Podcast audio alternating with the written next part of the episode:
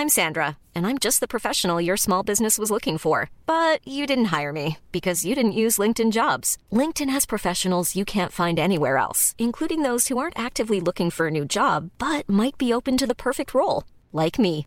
In a given month, over 70% of LinkedIn users don't visit other leading job sites. So if you're not looking on LinkedIn, you'll miss out on great candidates like Sandra. Start hiring professionals like a professional. Post your free job on linkedin.com/people today. 19h, c'est l'heure. Presque 19h, c'est l'heure. On a le temps de rigoler. Comment allez-vous? Non, ah bon comment- Attends, je parle aux téléspectateurs. Ah pardon ah bah, Pas à euh, vous. Ah bon, pardon. Comment allez-vous? Comment avez-vous passé votre week-end? Je sais, l'actualité n'était pas très... Pardon? Ah, vous nous attendiez. Ben vous aussi, on vous attendait. Ça va, j'ai fini mon dialogue. Ça va, ma Non, belle Charlotte chez nous. hein. Ah. Charlotte, ça va? Magnifique. Charlotte est venue avec euh, une jeune demoiselle qui est en régie. Elle s'appelle Claire Vie. Elle a 16 ans. Elle est magnifique et elle va jouer Jeanne d'Arc, en fait? Elle l'a été. Elle a été Jeanne d'Arc Elle a été, et voilà, elle fait un petit stage pour découvrir le métier. et elle est en régie. On Voilà. l'embrasse très fort. Et euh, Marc Menon va bien. Il a passé un merveilleux week-end à Paris. Mais pas aussi beau que le vôtre. Ah oui, Moi, je suis jaloux. Ah ben on en parle tout à l'heure. Et, et Dimitri, vous allez bien en forme? Oui, toujours. Olympique. Olympique. même. Ah, oui. olympique, ouais. Et la- je regarde la pochette, ouais, tout va bien se passer. Comment allez-vous Mathieu Bocoté est arrivé ce soir avec un chapeau sur la tête. Non mais vous, vous la racontez maintenant. Mais d'aucune manière, il fait chaud. Je me protège du soleil. Bon, je vous dirais, j'ai emmené des petits trucs pour vous, là, regardez. Des petits cadeaux, j'en achète toujours. Et je vais vous dire où j'étais. J'étais au Puy du Fou, mais j'en ai été bouleversée. Et je vais vous dire pourquoi, après la Minute Info de Somaya Labidi. Les suites de la bataille contre la réforme des retraites dans une ambiance houleuse à l'Assemblée. La motion de censure déposée par la NUPES a été rejetée, ne recueillant que 239 voix sur les 289 nécessaires. Il s'agissait de la 17e motion de censure déposée à l'Assemblée depuis l'arrivée d'Elisabeth Borne à Matignon. Salaire des fonctionnaires, le point d'indice sera revalorisé de 1,5% au 1er juillet. La CGT dénonce une mesure largement insuffisante, je cite, même si elle est complétée par une prime dite de pouvoir d'achat comprise entre 300 et 800 euros, mais qui ne concernerait qu'une partie des salariés. Et puis le décès de Silvio Berlusconi à l'âge de 86 ans. Des Italiens en nombre pour lui rendre hommage devant l'hôpital de Milan où il était soigné pour une leucémie, mais aussi euh, devant son domicile. Giorgia Meloni, chef du gouvernement italien, a salué la mémoire de l'un des hommes les plus influents de l'Italie. Rome a d'ailleurs décrété une journée de deuil national ce mercredi et des funérailles d'État se tiendront dans la foulée à Milan. Et au sommaire ce soir, alors que toutes les stratégies ont été utilisées pour faire taire le débat sur l'immigration après la tragédie d'Annecy, du mensonge au déni en passant par le récit médiatique, nous nous demanderons clairement en quoi la politique migratoire est-elle, oui ou non, responsable? L'immigration menace-t-elle, oui ou non, la paix civile en France? Question claire avec l'édito de Mathieu Boccoté. Alors que certains s'empressent de brandir les décisions du Parlement européen jeudi et vendredi pour combattre l'immigration, on se demandera en quoi consiste cet accord qui vise à harmoniser les législations nationales, en quoi est-ce une solution ou encore un leurre, et avec quelle perspective d'application le décryptage de Dimitri Pavlenko. Alors que l'ex-épouse de l'agresseur d'Annecy avait alerté sur son état, alors qu'il avait été attaqué par des djihadistes en Syrie lors de son service militaire étant le seul à survivre à l'attaque, alors qu'il a été condamné en Suède pour fraude aux prestations sociales, alors qu'il se dit chrétien mais n'est pas connu pour fréquenter les églises, quelle leçon peut-on clairement tirer du drame d'Annecy en termes d'accueil des migrants? Qu'est-ce qui aurait pu éviter le drame? Décryptage Charlotte Dornelas. Et puis alors que certaines associations affichent accueillir les migrants en toute humanité, que penser de l'association Utopie 56 qui maintient depuis plusieurs mois des migrants dans une école désaffectée du 16e arrondissement de Paris sans aucune autre proposition concrète à part les parquer dans des lieux interdits le parquage, le transfert en province pour les cacher à l'approche des JO et de la Coupe du Monde de rugby, est-ce cela l'humanisme et les droits de l'homme Cachons la misère Marc Menant raconte. Henri l'affreux catholique, Henri l'horrible patriote. Henry, l'homme d'extrême droite qui porte un t-shirt avec un drapeau français. Tout a été dit sur le jeune héros de 24 ans pour décrédibiliser la puissance de son acte héroïque à Annecy, seul face aux barbares, agresseurs d'enfants au couteau. Pourquoi n'était-il pas le bon héros pour certains Lorsque la société se met à faire le procès d'un sauveur d'enfants, n'est-ce pas la preuve d'une société qui a perdu le sens de la dignité L'édito de Mathieu Bocoté. Une heure pour prendre un peu de hauteur sur l'actualité avec nos mousquetaires. en commentant des décrypte, en analyse et c'est maintenant.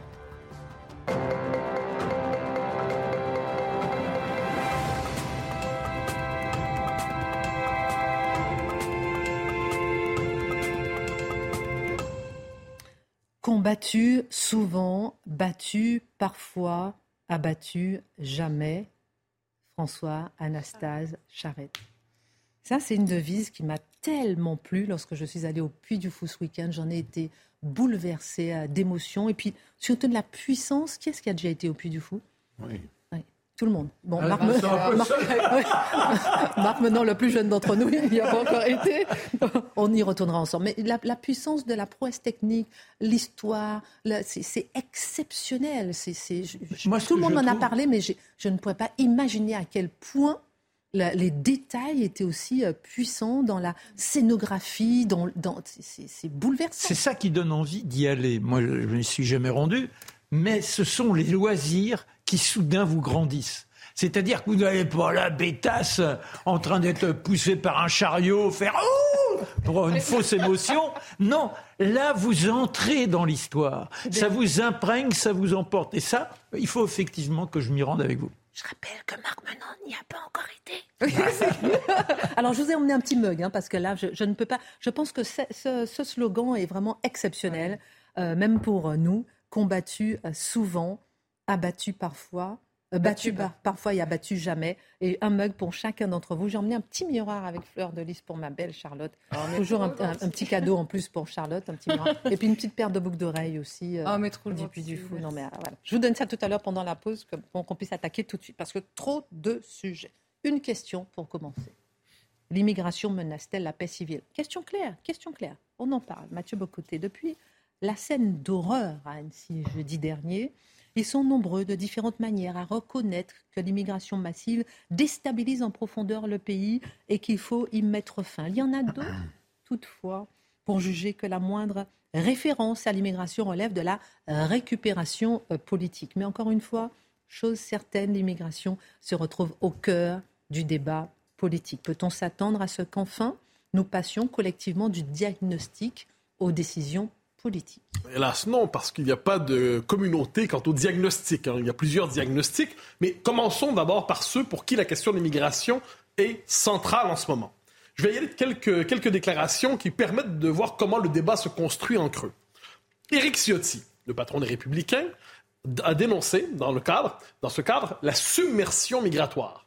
La submersion migratoire, un terme qui a déjà été utilisé aussi par Marine Le Pen et qui témoigne d'une inquiétude toute simple, l'immigration, si elle ne s'accompagne pas de l'intégration ou de l'assimilation, aboutit inévitablement à la submersion. C'est-à-dire vous avez de plus en plus de gens qui arrivent, vous ne parvenez pas à les intégrer, la société d'accueil, le peuple historique d'accueil est de moins en moins nombreux, il est mis en minorité chez lui, et au terme d'un siècle, c'est un calcul élémentaire, le peuple historique devient minoritaire chez lui.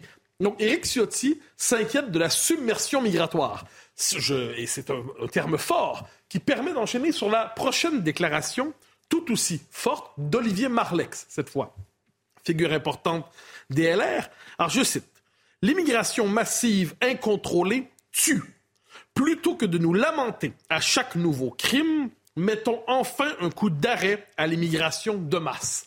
Je note que pendant 30 ans, ceux qui ont dit des propos comme ceux-là étaient extrême droitisés systématiquement. Désormais, une figure euh, raisonnable, une figure équilibrée. Personne ne prendra jamais Olivier Marlex pour un extrémiste. Se permet d'utiliser une telle formule. Qu'est-ce que ça veut dire?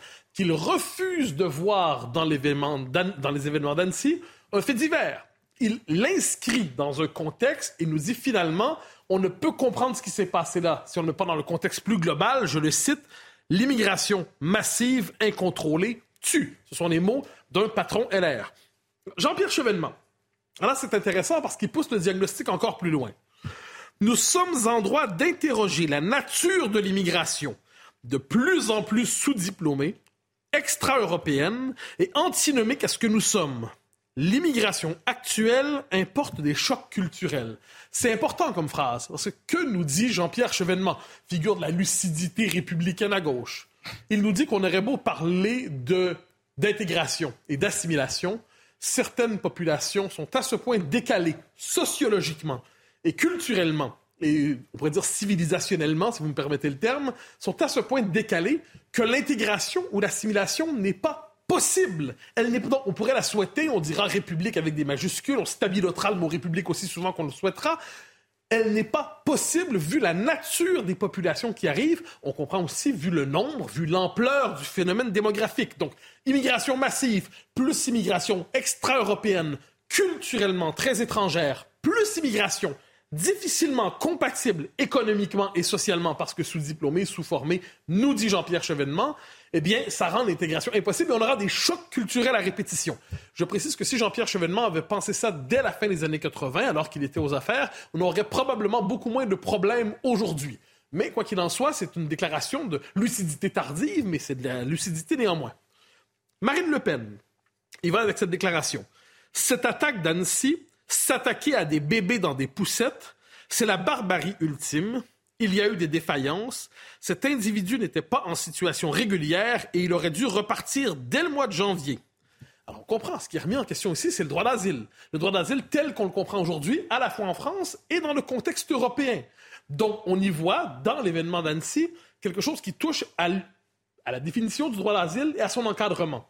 Je note que dimanche, euh, sur une autre chaîne info, euh, Marion Maréchal a tenu à peu près le même propos. Donc on voit en creux, c'est une critique de fond de l'immigration massive, tant sur le plan de la sécurité, de la compatibilité culturelle, de, la laïcité, de la possibilité de travailler et, du droit d'asile. Mais, soyons honnêtes, il y a un autre pan, un autre pan du, discours public qui dit tout autre chose. C'est notamment le cas de Louis Boyard. Hein, Louis Boyard, il faut jamais oublier de le citer. Je le cite. Je n'ai pas de mots assez justes pour décrire notre douleur après ce qui s'est passé à Annecy. Pensez aux victimes, aux proches, OK? Mais comme d'habitude, là-dedans, on voit la suite. Et voir le Rassemblement national et Aurore Berger, qui sont mis dans la même phrase, c'est étonnant. Faire de la récupération, c'est écœurant. S'il vous plaît, pensez aux familles, ce n'est pas le moment. Ah, c'est intéressant. Donc là, ce qu'on nous dit, c'est que c'est absolument terrible, mais il ne faut pas réfléchir à ce qui s'est passé. Et de toute façon, vous êtes écœurant et dégueulasse. Benoît Hamon va y aller sur le mode plus modéré, l'ancienne figure, figure l'ancien candidat du, PS euh, à la présidentielle. La responsabilité des dirigeants politiques est de ne pas exploiter la peur et l'émotion suscitées par cet événement pour en tirer les conséquences sur les politiques d'asile en général en Europe. Donc, il n'y a pas de réflexion dans les circonstances à avoir sur la signification de cet événement. Et vous noterez, on en parlait ici jeudi, c'est toujours la même chose dans cette gauche. Plus ils se disent horrifiés, plus ils nous expliquent qu'on ne doit pas réfléchir. Donc, plus ils en rajoutent dans leur confession d'horreur, dont je ne doute pas un instant, soyons, soyons honnêtes, plus ils nous expliquent que c'est une raison de dépolitiser radicalement l'événement. Et si vous permettez, il y a systématiquement aussi diversion. Ah ben oui, ben, ben, on y arrive. On y arrive justement. La diversion, c'est une stratégie pour ne pas penser. Ben, alors, on y arrive justement avec euh, Elisabeth Borne, qui, elle, va nous dire, alors, nous dit évidemment, je suis bouleversé par ce qui arrive. Encore une fois, j'insiste, hein, j'en doute pas un instant. Mais elle ajoute, moi, ce qui me scandalise, dit-elle, je n'ai pas ces mots exacts à l'esprit en ce moment, c'est la récupération par la mouvance d'ultra-droite. Donc, il y a la frappe, hein, il y a, l'agression, mais ce qui choque, choque vraiment, c'est l'ultra-droite qui récupérerait. Et ça me fait penser, vous me permettrez de le dire, au discours post-2015, en post-attentat, où chaque fois qu'il y avait un attentat islamiste, la première chose qu'il fallait condamner, c'était l'islamophobie. C'est un peu étonnant comme argument. Et il y a aussi l'autre argument, celle du maire d'Annecy, euh, François Astorg, c'est l'argument, ce que j'appelle la théorie attentiste du c'est pas le moment. Donc, chaque fois qu'on a un événement qui met en scène l'immigration et ses aspects négatifs, la première réponse, c'est que c'est pas le moment. Mais à quel moment ce sera le moment? Ce serait étonnant parce que j'ai l'impression que c'est jamais le moment de parler de ça. Il y a aussi, dernier élément à présenter, euh, l'argument du c'est pas important d'en parler au niveau national, c'est au niveau européen que ça se traitera. Mm-hmm. Donc, François Hollande et euh, François Bayrou qui sont, on pourrait dire, du grand parti central, du grand parti centriste, quoi qu'on en dise, de gauche ou de droite, nous disent c'est pas important d'en parler au niveau national. Le vrai niveau, c'est européen. Donc, si vous voulez ramener ça au niveau national, vous faites diversion sur le véritable enjeu. On va décortiquer ça avec euh, Dimitri dans un Ah, ben oui. Et je note par ailleurs qu'on est dans un contexte en ce moment, la question de l'immigration, après les six mois consacrés à la, aux retraites, eh bien, revient en force, donc avec la récente interview d'Édouard Philippe, avec la place suscitée par le modèle danois dans l'actualité, avec le projet de loi gouvernemental centré sur le besoin des entreprises et le projet de loi LR qui pose la question constitutionnelle. Donc, vous voyez, tout nous ramène à l'immigration en ce moment. Laïcité, changement de peuple, violence, constitution, tout nous y ramène. Mais n'entend-on pas régulièrement que l'immigration n'est pas vraiment une préoccupation pour les Français? Ah, on l'entend très, très, très souvent. Deux exemples récents, Manuel Bompard et Fabien Roussel. Manuel Bompard, figure importante de la France insoumise, qui, quand on lui demande, donc vous savez, une très nette majorité de Français considèrent qu'il y a trop d'immigrés en France. Quelle est sa réponse? Peut-être, mais ce n'est pas l'essentiel. L'essentiel, c'est que l'immigration se classe très loin dans la liste des préoccupations des Français. Donc ne prenons pas la peine de répondre à cette question. Elle est secondaire, elle est entretenue médiatiquement. Ce que dit aussi, à sa manière, Fabien Roussel, qui voit presque un effet de sondage. Donc, si on pose la question aux gens, ils répondent oui, il y a trop d'immigrés, mais ce n'est pas une raison par ailleurs pour en parler, parce que ce serait une construction médiatique artificielle. Notez qu'au moment de la présidentielle, on a connu la même chose. Il y a plusieurs manières pour être capable de neutraliser l'enjeu migratoire dans le débat public.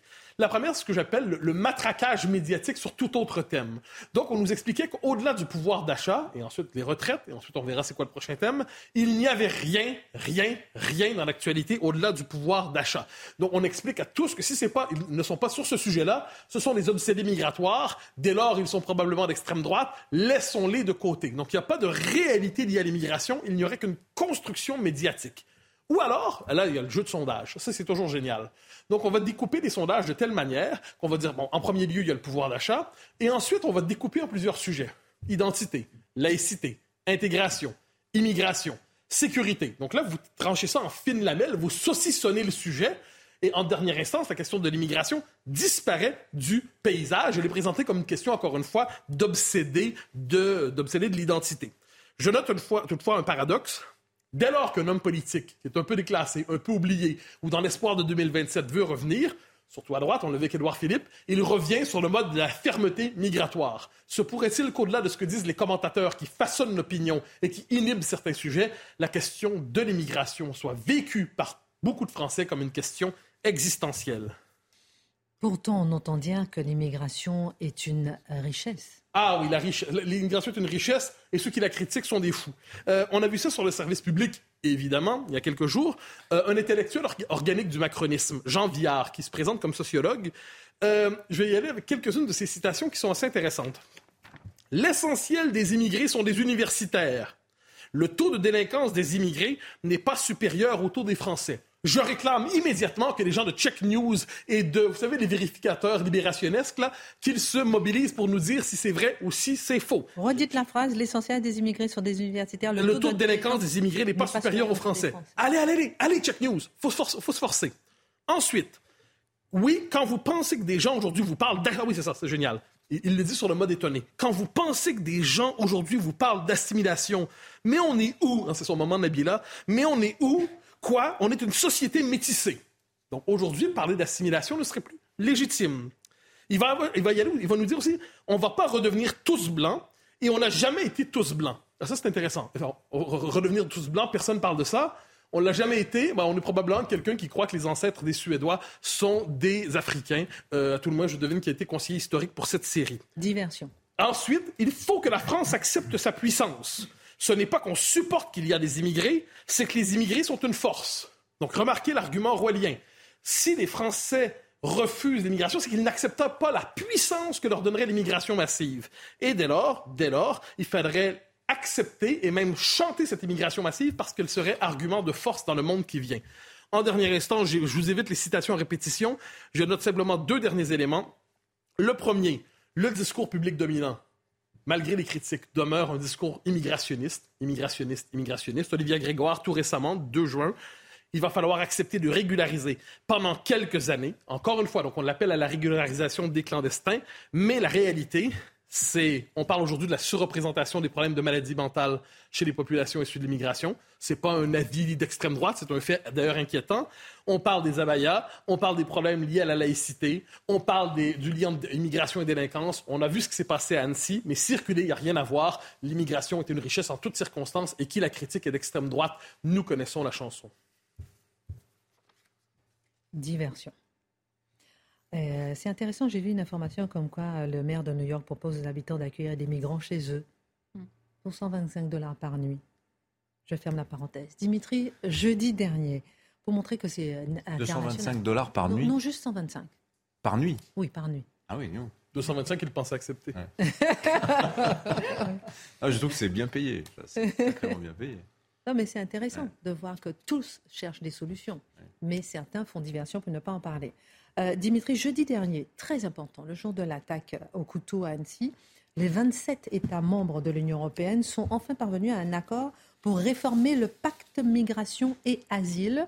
Cela fait presque trois ans qu'ils négociaient. Est-ce que c'est la solution pour lutter contre l'immigration au niveau européen, mm. Ou est-ce que c'est un leurre, puisque ça a été quand même présenté comme étant presque la solution. Enfin, que contient cet accord déjà pour commencer? Alors, je dirais que c'est ni un leurre, ni la, merveilleuse solution, mais c'est un grand accord. Enfin, c'est vraiment de la, la, cuisine politique européenne. Alors, je vais commencer par du contexte. Donc, ce sont les ministres de l'Intérieur des 27 qui se sont mis d'accord jeudi dernier sur deux textes qu'on appelle des propositions législatives. C'était à Luxembourg. Et d'ailleurs, rappelez-vous, on avait appris que Gérald Darmanin avait dû quitter en trombe la Réunion au moment, euh, au moment du drame d'Annecy. Bon. Mm. Euh, alors, ces propositions législatives, au départ, elles émanent de la Commission européenne, donc Ursula von der Leyen. C'est passé entre les mains du Parlement européen en avril, donc le Parlement qui siège à la fois à Strasbourg et à Bruxelles. Et maintenant, donc il y a eu accord des ministres euh, de l'Intérieur entre eux. Ça va passer au niveau du Conseil européen, c'est-à-dire l'Assemblée des chefs d'État et de gouvernement. Vous voyez un peu le circuit. Hein. C'est Commission européenne, Parlement, ministres, chef d'État. Et c'est pas fini. Ça faisait trois ans hein, que les 27 discutaient de ces propositions qui visaient à quoi? À modifier ce qu'on appelle le règlement de Dublin, alors qui, date de 2013 et qui, bah, pendant la crise migratoire de 2015-2016, on a vu que ce règlement comment dire, ça fonctionnait pas très bien. Parce que dans le système Dublin, on en a déjà parlé mille fois, mais je le rappelle, le premier pays d'entrée d'un demandeur d'asile dans l'Union européenne est responsable de lui. lui donner des papiers. La géographie, euh, on n'y échappe pas. Qui, les pays d'entrée sont toujours les mêmes. En premier lieu, les, en premier lieu, les Italiens. Donc les trois quarts des, migrants aujourd'hui, ils arrivent en Italie, la Grèce, l'Espagne, donc plutôt la rive sud de l'Italie. Et rappelez-vous, ponctuellement, ça avait été la Pologne quand la Biélorussie avait importé des migrants. Mais bon, c'était très exceptionnel. Alors, l'Italie, qu'on sait aujourd'hui, qui est totalement débordée, et Rome estime que les pays de second rideau, France, Allemagne et les pays du Nord, ne sont pas suffisamment solidaires. Et donc, les Italiens, que font-ils? Ils laissent filer les migrants qui arrivent sur leur côte sans les enregistrer euh, pour que le premier pays d'enregistrement, ce soit un des pays plus au nord, ce qui crée beaucoup de tensions, à commencer euh, avec la France. Donc ouais, ce système Dublin, c'est ça. Donc ça marchait pas bien. Et alors, sachez que dans l'Union européenne, on a aussi ce qu'on appelle un régime d'asile européen commun, le RAEC, encore un acronyme européen. Ce RAEC fixe en gros les critères d'acceptation ou de refus des demandeurs d'asile. Sur quelle base on va leur dire oui ou leur dire non pour rester dans l'Union européenne. Et aussi les normes d'accueil, c'est-à-dire à quoi ils ont droit, quand ils sont dans le, quand ils sont dans l'Union européenne, pendant le traitement, l'instruction de leur dossier, si on leur dit oui, si on leur dit non. Mais vous voyez, c'est un minimum de base. Et un État membre est tout à fait libre d'être mieux disant. Ce, ce qu'est la France, en l'occurrence, mieux disante sur les allocations qu'on va verser euh, aux demandeurs d'asile, et sur le temps qu'on va lui laisser quand il est dans le pays, sur le temps qu'on va lui laisser au moment de repartir, etc. Ces paramètres-là, ils varient d'un État à l'autre, et donc on n'a pas partout en Europe le même niveau d'accueil et pas le même système de traitement des demandes. Il y a des pays qui disent plus non que d'autres. Et en l'occurrence, les Allemands disent plus non que les Français. En conséquence de quoi, les demandeurs d'asile, que font-ils? Bah, Ils se déplacent dans l'Union européenne, ils font, pardonnez-moi l'anglicisme, mais ce qu'on appelle leur benchmark, ils comparent les différents euh, États membres et ils voient là où ils ont le plus de chances d'être accueillis, là où ils ont le plus de chances euh, d'avoir des aides intéressantes. C'est exactement ce qu'a fait notre Abdelmassi, le poignardeur d'Annecy. Hein, il était insatisfait de sa situation en Suède, à savoir qu'il avait demandé la naturalisation après avoir eu la protection. Il a tenté en Suisse, en Italie, en France. Finalement, il est resté en France et là, il est passé à l'acte. voyez Donc, alors, alors qu'on a un système européen centralisé qui devrait empêcher ce genre de démarche. Ce système s'appelle Eurodac, centralise les demandes, l'identité, les empreintes, etc. Mais vous voyez, ça marche pas et on a des flux secondaires comme ça de migrants, euh, de, de, de, comment dire, de recalés du droit d'asile.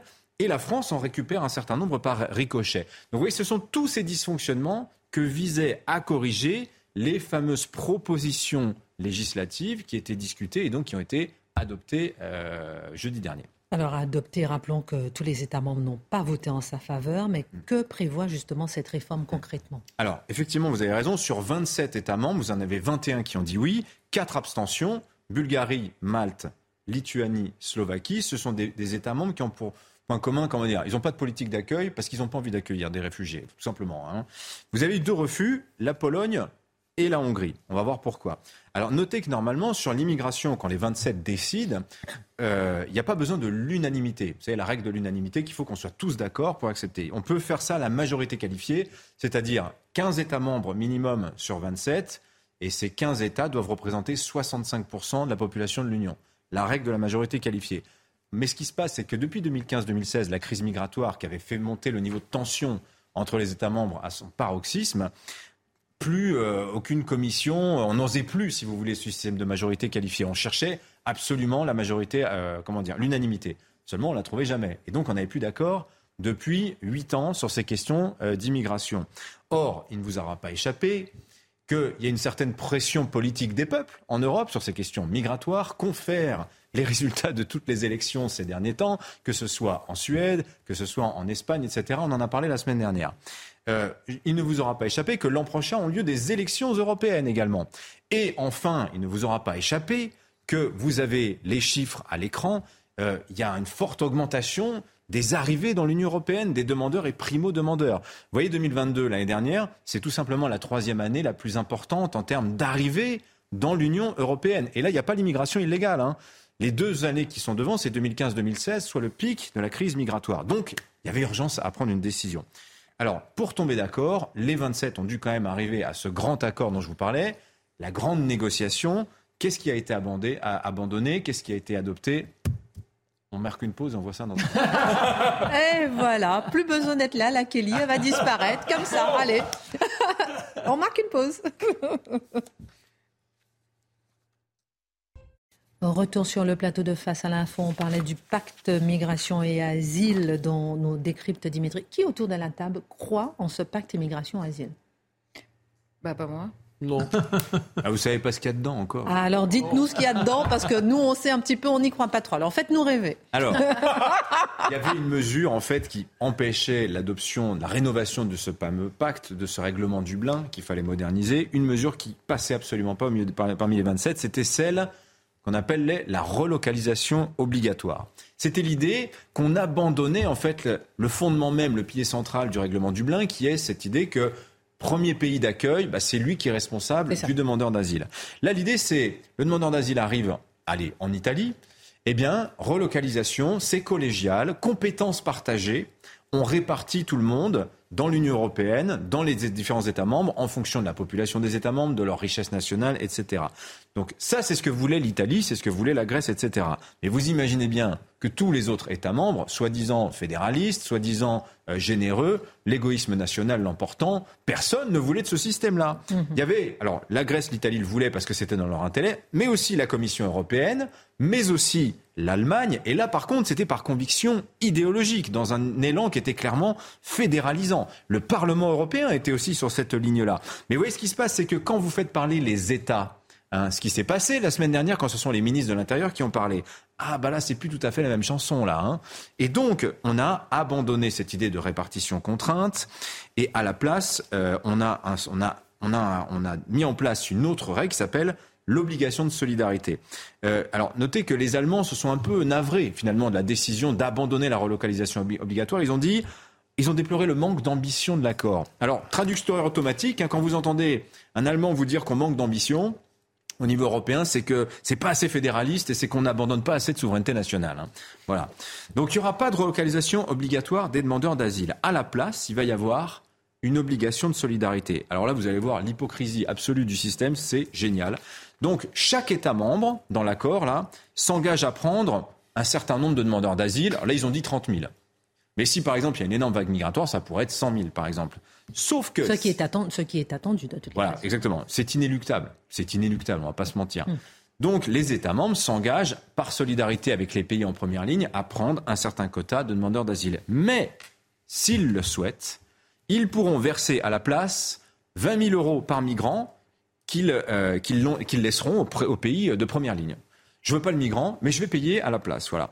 Donc c'est comme à l'armée. Vous vous rappelez, dans certains pays, en fait, si vous vouliez pas aller vous battre, vous pouvez payer quelqu'un pour y aller à votre place ou vous payez une taxe d'exemption, comme ça se fait par exemple en Suisse hein, aujourd'hui. Voilà. Donc un- comme on fait avec la Turquie aussi. hein. voilà, euh, ouais, c'est pas, pas tout à fait. Enfin, oui, c'est un peu l'idée. On paye pour laisser le fardeau aux autres. Alors, notez que les Italiens, l'idée était de leur donner l'argent. Pas- 20 000 euros par migrant. Ils ont refusé, ils ont dit non, non, non, ça va aller dans un fonds commun qui sera géré par la Commission pour, je cite, financer des projets visant à s'attaquer aux causes profondes de l'immigration. Bon, comprenez, de l'aide au développement qui partira dans la corruption. C'est ça qui va se passer très concrètement. Oui, les Italiens, on ne voulait pas l'argent direct parce que quelque part, c'était une manière de se lier les points euh, face aux autres en disant attendez, vous prenez l'argent, c'est votre problème, hein, c'est votre problème. Bon, les Italiens n'ont pas voulu. Donc, accueil des migrants ou aide financière, c'est pareil, nous dit l'accord. Et si on n'avait pas dit ça, il n'y aurait pas eu d'accord. Sauf que les Hongrois et les Polonais disent 20 000 euros euh, par migrant. euh, c'est cher, hein. si on doit refuser 100 000, ça fait 4 milliards d'euros. Vous voyez, enfin, ou c'est- ou 1200 000, ça fait 4 milliards d'euros. Ça, ça chiffre assez vite. Alors, un point, ce sera le dernier point, je m'arrêterai là, sur lesquels les 27 ne sont pas arrivés à s'entendre, c'est qu'est-ce qu'on fait des déboutés du droit d'asile? C'est l'éternel problème qu'on a en France avec les, les OQTF et surtout les la laissés-passer consulaires. Voilà, on n'arrive pas à exécuter les OQTF parce que les pays d'origine ne veulent pas reprendre euh, leur débouté du droit d'asile.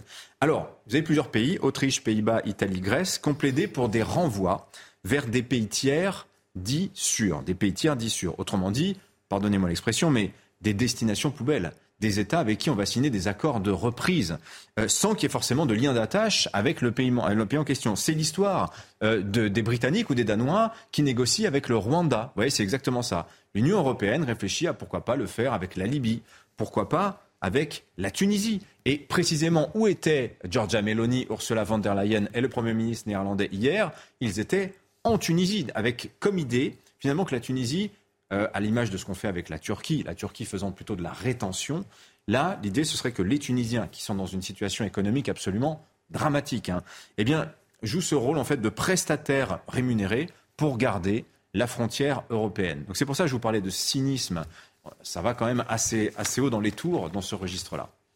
Merci beaucoup, euh, Dimitri, pour votre regard. Dans un instant, on parle souvent de, des constructions, de statues décapitées, d'églises euh, déconstruites.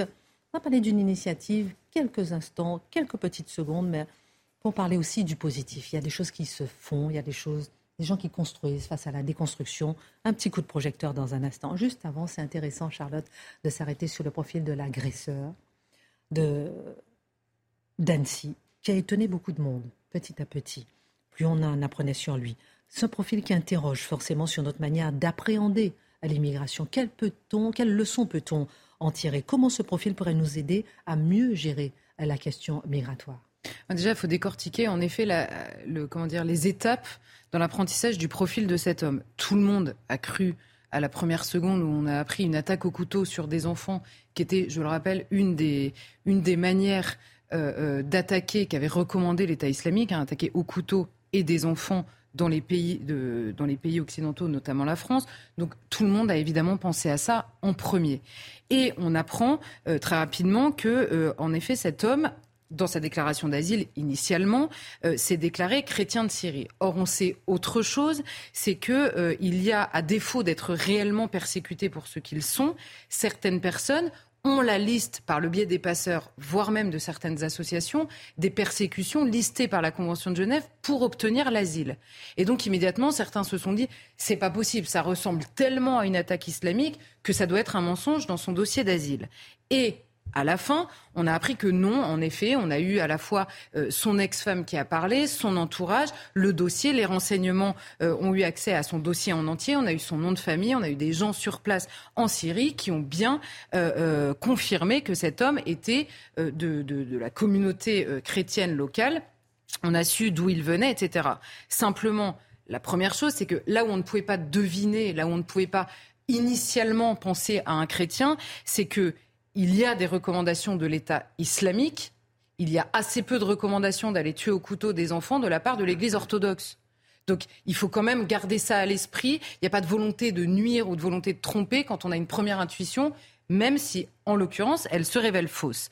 Alors évidemment, euh, certains ont immédiatement dit ah bah ça y est, il y a un terrorisme chrétien, comme il y a un terroriste islamiste. Donc en fait, chacun a ses brebis galeuses. Il y a une petite différence, me semble-t-il, c'est qu'encore une fois, aucune organisation chrétienne en l'occurrence, même radicale, n'a appelé à poser ce genre de geste, ce qu'a fait l'État islamique, qui a appelé ses soldats islamistes donc à le faire dans le monde. Ça fait une petite différence quand même. Ensuite, il était, vous l'avez rappelé euh, euh, dans, votre, dans votre titre, il était euh, pas pratiquant et rien dans sa vie ne relevait de la fanatisation chrétienne organisée par qui que ce soit. Alors, pour être tout à fait juste, il est vrai qu'il y a des profils d'islamistes qui ressemblent à ça, c'est-à-dire des gens radicalisés au dernier moment. Simplement, ils sont radicalisés par des personnes qui ont intérêt à les radicaliser parce qu'elles ont un projet politique, ce qui n'est pas le cas en l'occurrence de cet homme. Et je note autre chose pour compléter les deux chroniques qui viennent euh, d'arriver. En l'occurrence, un fait divers, c'est quelque chose qu'on ne peut pas relier à d'autres faits pour expliquer ce qui est en train de se passer. En l'occurrence, dans cette histoire d'Annecy, le fait qu'il soit chrétien, c'est à la limite la seule chose qui pourrait relever du fait divers. Et j'ose espérer que ce sera, ce sera vraiment la seule fois que ça arrivera. En revanche, la question de l'immigration, là, on bascule dans le fait de société. Et comme d'habitude, la seule chose sur laquelle certains décident de s'attarder pour faire diversion, c'est ce qui relève réellement du fait divers et non du fait de société. Et je ferme la parenthèse. Ensuite, l'autre défense après ce qui s'est passé, c'est de dire ah ben alors, vous remettez, vous allez sur le terrain de l'immigration, c'est quoi le sujet? On va quand même pas refuser le droit d'asile aux chrétiens d'Orient. Ça, c'est l'autre manière, ensuite, vous voyez les étapes de réflexion. Alors, un, dans ce qu'on a appris sur cet homme, il n'est pas seulement chrétien d'Orient. Ça n'est pas la seule chose qui doit être examinée. Ça vous détermine pas toute une personnalité. Ça vous détermine pas toutes les raisons de vous installer dans tel ou tel pays. Et par ailleurs, le fait d'accorder l'asile aux chrétiens d'Orient, en l'occurrence dans ce dossier, a concerné la Suède. En France, c'est un autre sujet. Donc c'est malhonnête que de dire que c'est ça le sujet qui se pose aujourd'hui à la France. Un, dans son dossier, on a appris depuis, et on a appris aussi que son ex-femme avait prévenu. Il a, on, a en effet un homme qui était engagé dans l'armée syrienne. Alors par le biais du service militaire, hein, donc c'était c'est obligatoire, et que en l'occurrence son unité avait été attaquée par des islamistes et qu'il aurait été le seul survivant. Euh, je, mets tout ça au conditionnel parce que je n'ai pas vérifié ça moi-même, c'est absolument impossible. Mais donc ça relèverait potentiellement du stress post-traumatique extrêmement violent.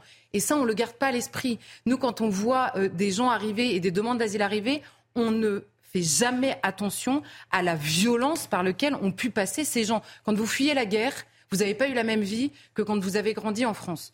Vous n'avez pas la même vie. Eh bien, il faut peut-être l'examiner au moment d'accueillir ces personnes-là, avec les conséquences que ça peut avoir.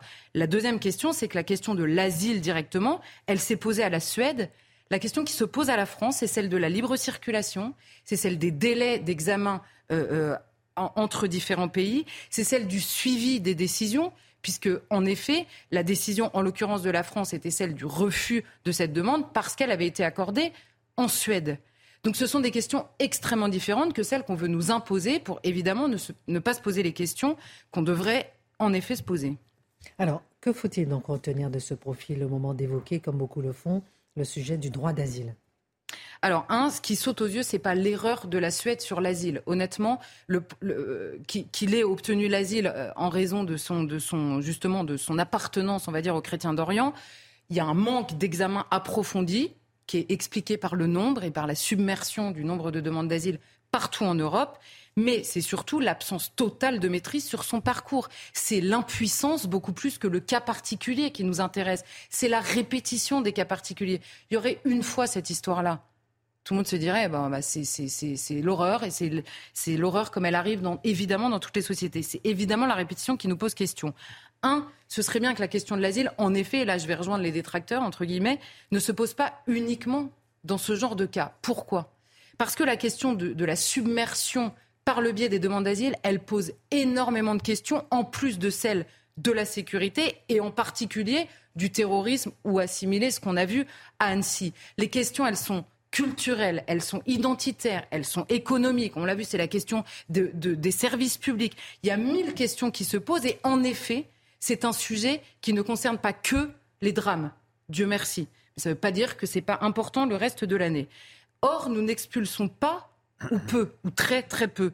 Donc le devoir, et la seule question qui se pose, c'est de ne pas laisser entrer. Et Dimitri nous a bien expliqué que c'est la seule question que la Commission interdit de poser. La seule question que la Commission interdit de poser, notamment aux États frontaliers de l'Union européenne. Ensuite, le gros sujet, je l'évoquais tout à l'heure, c'est la question des personnalités examinées. Vous avez à chaque fois les profils se répètent. Vous passez entre les mains de passeurs. Alors on peut répéter toute la journée qu'ils sont des trafiquants d'êtres humains, mais ça veut dire quelque chose. Quand vous avez passé une partie de votre vie entre les mains de passeurs qui sont capables de jeter des enfants au-dessus du bord d'un bateau, c'est que vous avez vécu une violence qu'on peut à peine imaginer. Ça crée des, ça crée des traumatismes. Et ça crée des traumatismes ensuite dans la vie que vous menez. Ça, c'est vrai pour tout le monde. Quand vous avez subi la guerre, les attaques djihadistes, ce qui s'est passé dans l'armée syrienne, les crimes qui ont été commis, la violence, l'extrême pauvreté, la corruption absolue à toutes les strates de la société, vous n'avez pas le même rapport et la même, euh, euh, comment dire, le, même, euh, la même, le même équilibre psychologique que quand vous n'avez pas vécu tout ça. Or, la prudence au moment d'accueillir, c'est d'avoir tout ça en tête, surtout quand par ailleurs vous faites des assises de la santé mentale en expliquant qu'on est totalement débordé, même avant que ces personnes-là arrivent. C'est de l'ordre de la prudence, tout simplement, et la prudence, c'est quand même une responsabilité politique. Et évidemment, la dernière chose que l'on voit, c'est la perte absolue du contrôle sur cette question. Mais vraiment, du début à la fin, plus personne ne sait. Et on apprend même que sa femme aurait prévenu il y a quelques mois les autorités suisses et françaises de l'état dangereux de cet homme. Voilà. Y a-t-il donc des choses à retenir de ce dossier peu ordinaire Et n'est-il pas moral euh, de continuer à défendre le droit d'asile malgré tout? Ce dossier ne peut pas, euh, comment dire, résumer nos débats sur la question de l'asile parce que par ailleurs, la tentation, c'est quand il y a un drame qui touche aussi profondément tous les Français, les débats sont extrêmement enflammés. Vous avez des propositions qui dépassent. On a, on a vu des déclarations, on ne s'attendait pas à avoir de telles déclarations. Donc évidemment, il y a une émotion qui permet de dire des choses que l'on pense le reste du temps, mais que l'on ne dit pas. Et par ailleurs, ce serait bien que ça ne s'éteigne pas pardon, quand il n'y a pas de drame. C'est une question qu'il est nécessaire de régler pour l'avenir du pays, point. Même sans les drames. Même sans les drames. Ensuite, un, nous sommes submergés par les demandes. Or, le rôle d'un État n'est pas celui d'une œuvre caritative. C'est aussi simple que ça. C'est-à-dire que quand vous ne pouvez plus, alors vous devez cesser de le faire. Or, la première protection, la première mission de, l'État, c'est de protéger les Français. Or, cette protection est compromise par l'impuissance de l'État et de l'Union européenne. Et, par ailleurs, en effet, quand on nous dit c'est pas le moment, c'est jamais le moment parce que le reste du temps c'est pas une priorité. Les Français s'en fichent. Quand il y a de drame, c'est pas le moment. Quand il n'y a pas de drame, c'est pas le moment. En fait, c'est jamais le moment. Bon. Ensuite, la deuxième question, c'est que la question psychiatrique doit vraiment être examinée. On a une étude là du Lancet dont on avait entendu parler qui nous dit qu'il y a une prévalence des troubles de stress post-traumatique, ce que je disais, de 31% 18 fois plus élevée que pour les Français on ne peut pas faire semblant de voir que ça n'existe pas et que les conséquences peuvent être dramatiques. C'est ce qu'on voit là. Alors, il est louable de vouloir sauver le monde entier, mais c'est une ambition d'enfant. Quand on devient adulte, on sait qu'on a des limites. C'est, en général, c'est assez prudent. Et enfin, sur la, la dernière chose, en effet, on entend qu'il serait moral de prendre la défense des migrants à travers le monde. Je pense que défendre l'avenir de son pays, défendre les enfants d'Annecy, défendre toutes les conséquences absolument non voulues, mais prévisibles d'une immigration incontrôlée, ça me semble être la chose la plus morale que doit faire un politique aujourd'hui.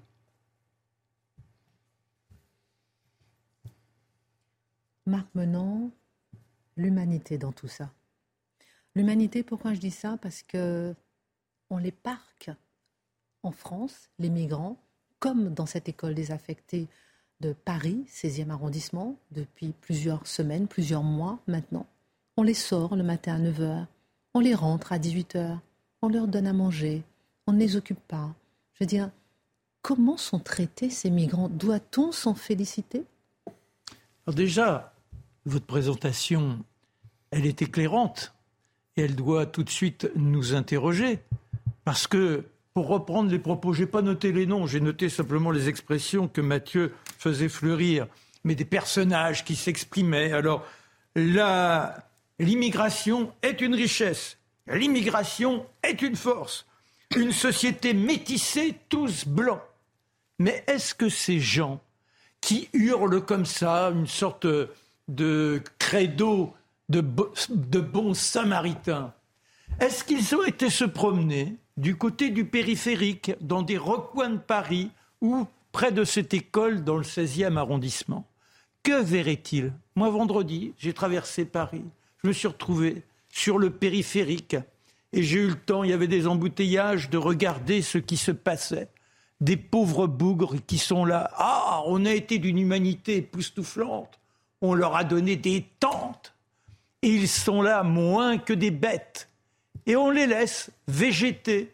Et quand vous sortez du périphérique, vous vous présentez au feu rouge et ils sont quelques-uns, les yeux hallucinés, pour la plupart très jeunes. Ils vous font un petit signe, forcément, vous êtes bouleversés, vous aimeriez pouvoir les aider. Déjà, vous ne pouvez pas avoir cette générosité vis-à-vis -vis de tout à chacun.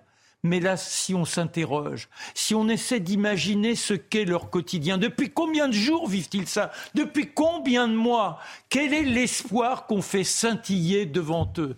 Je ne vais pas reprendre les propos de Charlotte, qui a aussi été plus qu'éclairant, sur les traumatismes que beaucoup ont connus parce qu'ils viennent de pays où les situations de vie sont épouvantables.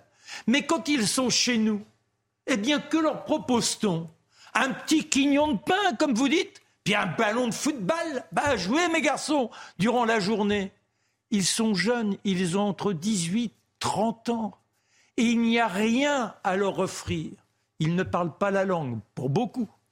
Ils ignorent ce qu'est notre façon de vivre. Ils n'ont pas la possibilité d'avoir la moindre monnaie, à part les piécettes qu'éventuellement vous allez leur glisser au feu rouge ils n'ont pas la perspective du moindre logement. Donc vous leur offrez quoi? C'est ça la richesse de l'immigration? C'est l'horreur de la misère qui leur est proposée. Et nous, avec des associations qui se multiplient, qui ont des points un peu partout, on a quoi? Eh bien, des associations de la bonne conscience, comme les dames patronesses au siècle dernier, qui refilaient les fringues des enfants à moitié rapiécé, mais bien repassé par la bonne, tenez, et avec ça, filoché. Mais que leur propose-t-on donc? Rien, le néant. Mais alors, forcément, ça pose des problèmes. C'est invisible, c'est insupportable à voir ça. Gommez-moi tout cela. Il va y avoir la Coupe du Monde de feu de rugby, il va y avoir les Jeux Olympiques. La France, c'est le pays des Lumières, c'est l'une des grandes nations du monde. Et hop, Faites-moi partir tout ça. Alors maintenant, on a une politique de transfert social. On choisit des bourgades. Il y en a une à Bruges, par exemple, je crois que vous en avez parlé un jour où j'étais pas là, petit cachotier, vous m'avez même pas appelé pour me le dire. Et que font-ils dans ces petites bourgades-là? Ben Là, en l'occurrence, vous avez un terrain qui est complètement pollué, il y a des, métaux lourds, il y a eu des, des situations où on ne peut pas envisager de placer les gens. Mais en plus, c'est quoi? C'est un terrain vague et on les laisse là pendant trois semaines avant de les dispatcher. C'est-à-dire que ces gens que l'on veut humains ne sont plus que des marchandises, ne sont plus que des sacs à qui on ne propose rien. Un ballon de football pour passer la journée. Voilà, c'est tout ce que l'on a à dire à ces jeunes gamins et on se dit généreux, vous êtes un pourri si vous estimez que ce n'est pas supportable, que l'on ne peut pas considérer que l'avenir à offrir à un être humain soit celui de la main tendue c'est ça, cet humanisme, c'est ça les droits de l'homme que l'on brandit depuis si longtemps avec fierté? Forcément non.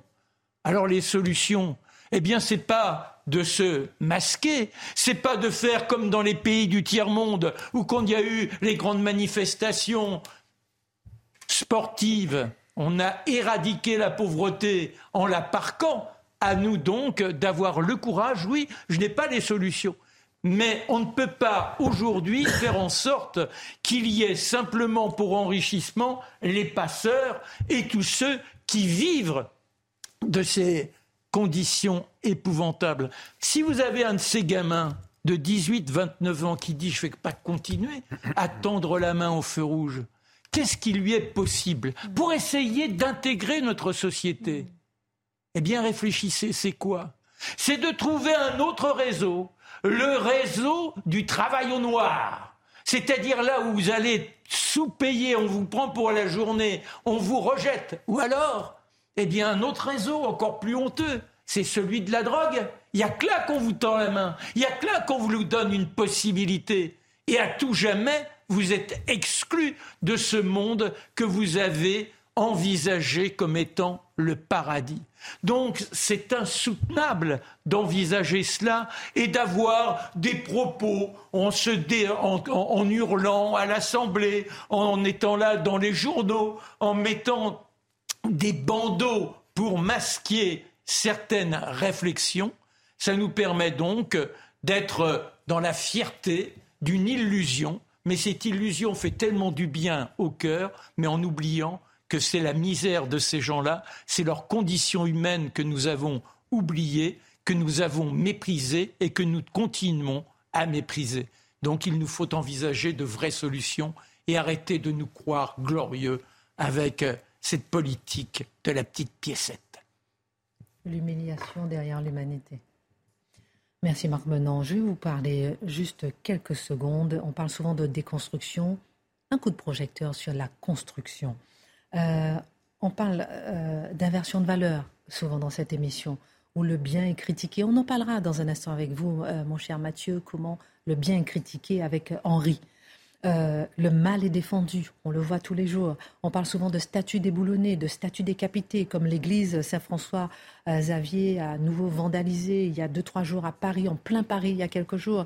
Et si d'en face à l'info, on parle souvent de ce qui ne va pas, parfois il y a quelques initiatives qui méritent d'être souligné. Peut-être un peu d'espoir, peut-être un peu d'espérance pour aller peut-être plus loin, comme une association que j'ai découverte qui s'appelle SOS Calvaire, une association de loi 1901 qui existe depuis 36 ans. Elle restaure euh, le petit patrimoine chrétien français. Combien de fois on a parlé des statues déboulonnées avec euh, Charlotte Ils construisent un calvaire restauré, enfin, ils restaurent un calvaire en France par jour, 190 calvaires restaurés depuis le début de l'année. Il n'y a pas que du négatif. Marc, maintenant, je laisse réagir peut-être l'enthousiasme encore dans notre quotidien, ces images. Je trouve que c'est important aussi de les montrer lorsqu'on montre, nous aussi, des images décapitées, de statues décapitées, les bâtisseurs de l'avenir, les castors du quotidien. Oui, c'est ça, c'est-à-dire des gens qui refusent de baisser la tête et de se dire, au-delà de ce que peut symboliser une croix, c'est-à-dire un enflammement de foi, on a aussi simplement une caractéristique qui est celle de notre pays. Et à partir de là, on se sent responsable de ce qui a donné un paysage à la France, a donné une sorte de regard qui n'est pas le même que celui que l'on propose, que l'on arrive au bout du monde. SOS Calvaire, 3000 bénévoles. Ça me rappelle aussi les bénévoles qui sont au Puy du Fou. N'hésitez pas à aller au Puy du Fou. Hein. non, mais combattu souvent, ça peut être la devise de Face à l'info. Combattu souvent, Battu parfois, j'aime bien Charlotte, et abattu jamais. Oh non, non, c'est une devise pour face à l'info. Aller au puits du fou, non mais c'est vrai, pour la puissance de la réflexion, la passion, l'émotion, les prouesses techniques, l'un des plus beaux parcs. Et ça, c'est français. L'un des plus beaux parcs de loisirs du monde. Je pense qu'il faut quand même valoriser la France dans ce qu'elle a de plus beau, de plus cher. Mais parfois, la France nous bouleverse.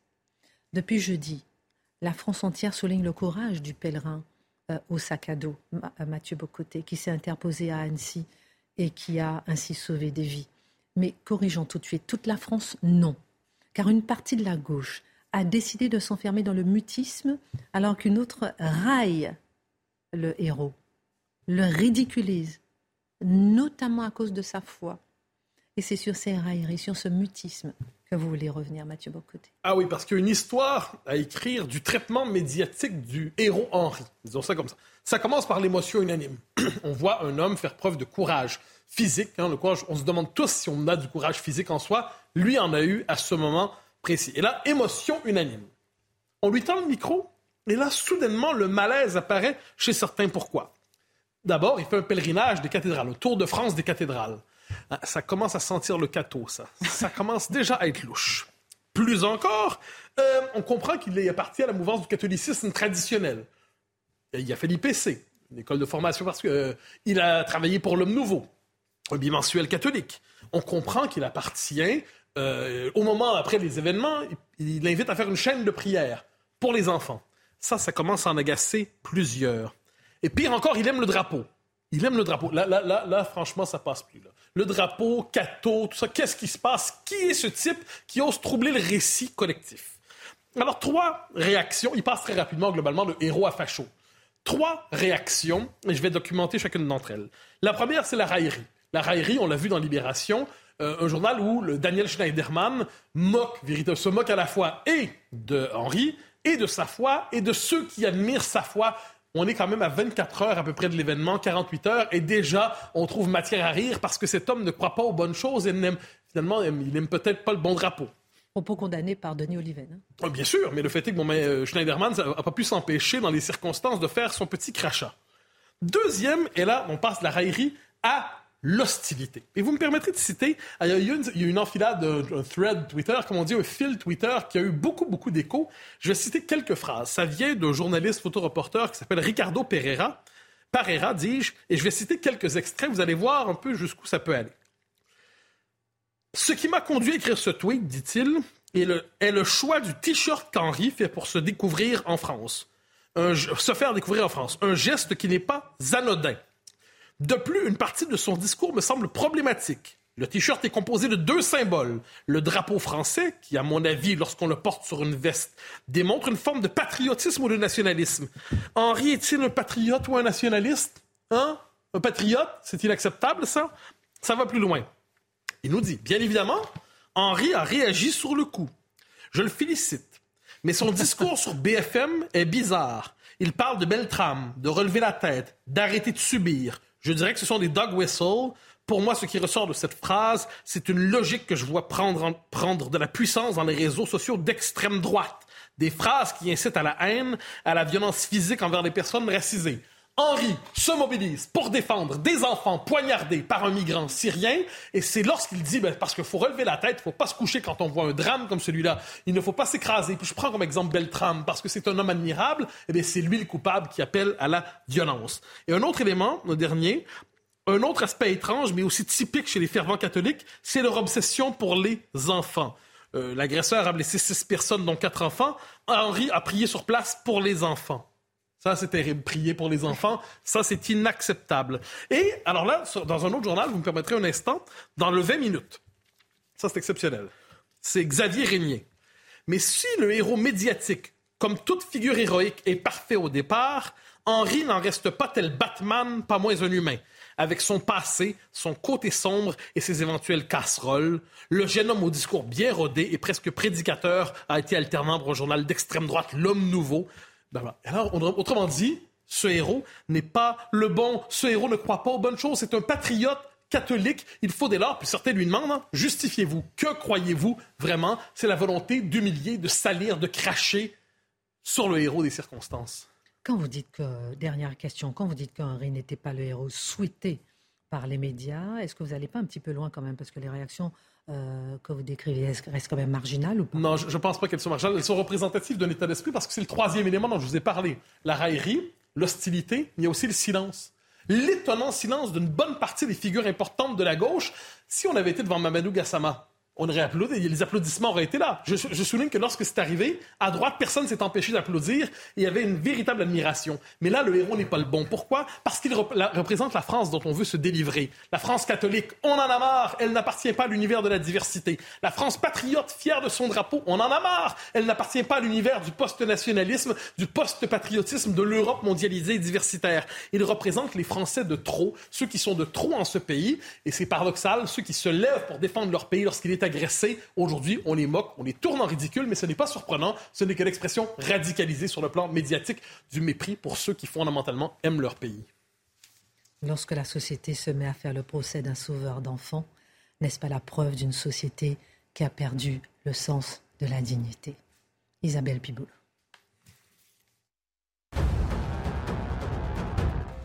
Après la mort d'une fillette tuée par balle dans le Finistère, le suspect a été mis en examen et écroué pour assassinat et tentative d'assassinat.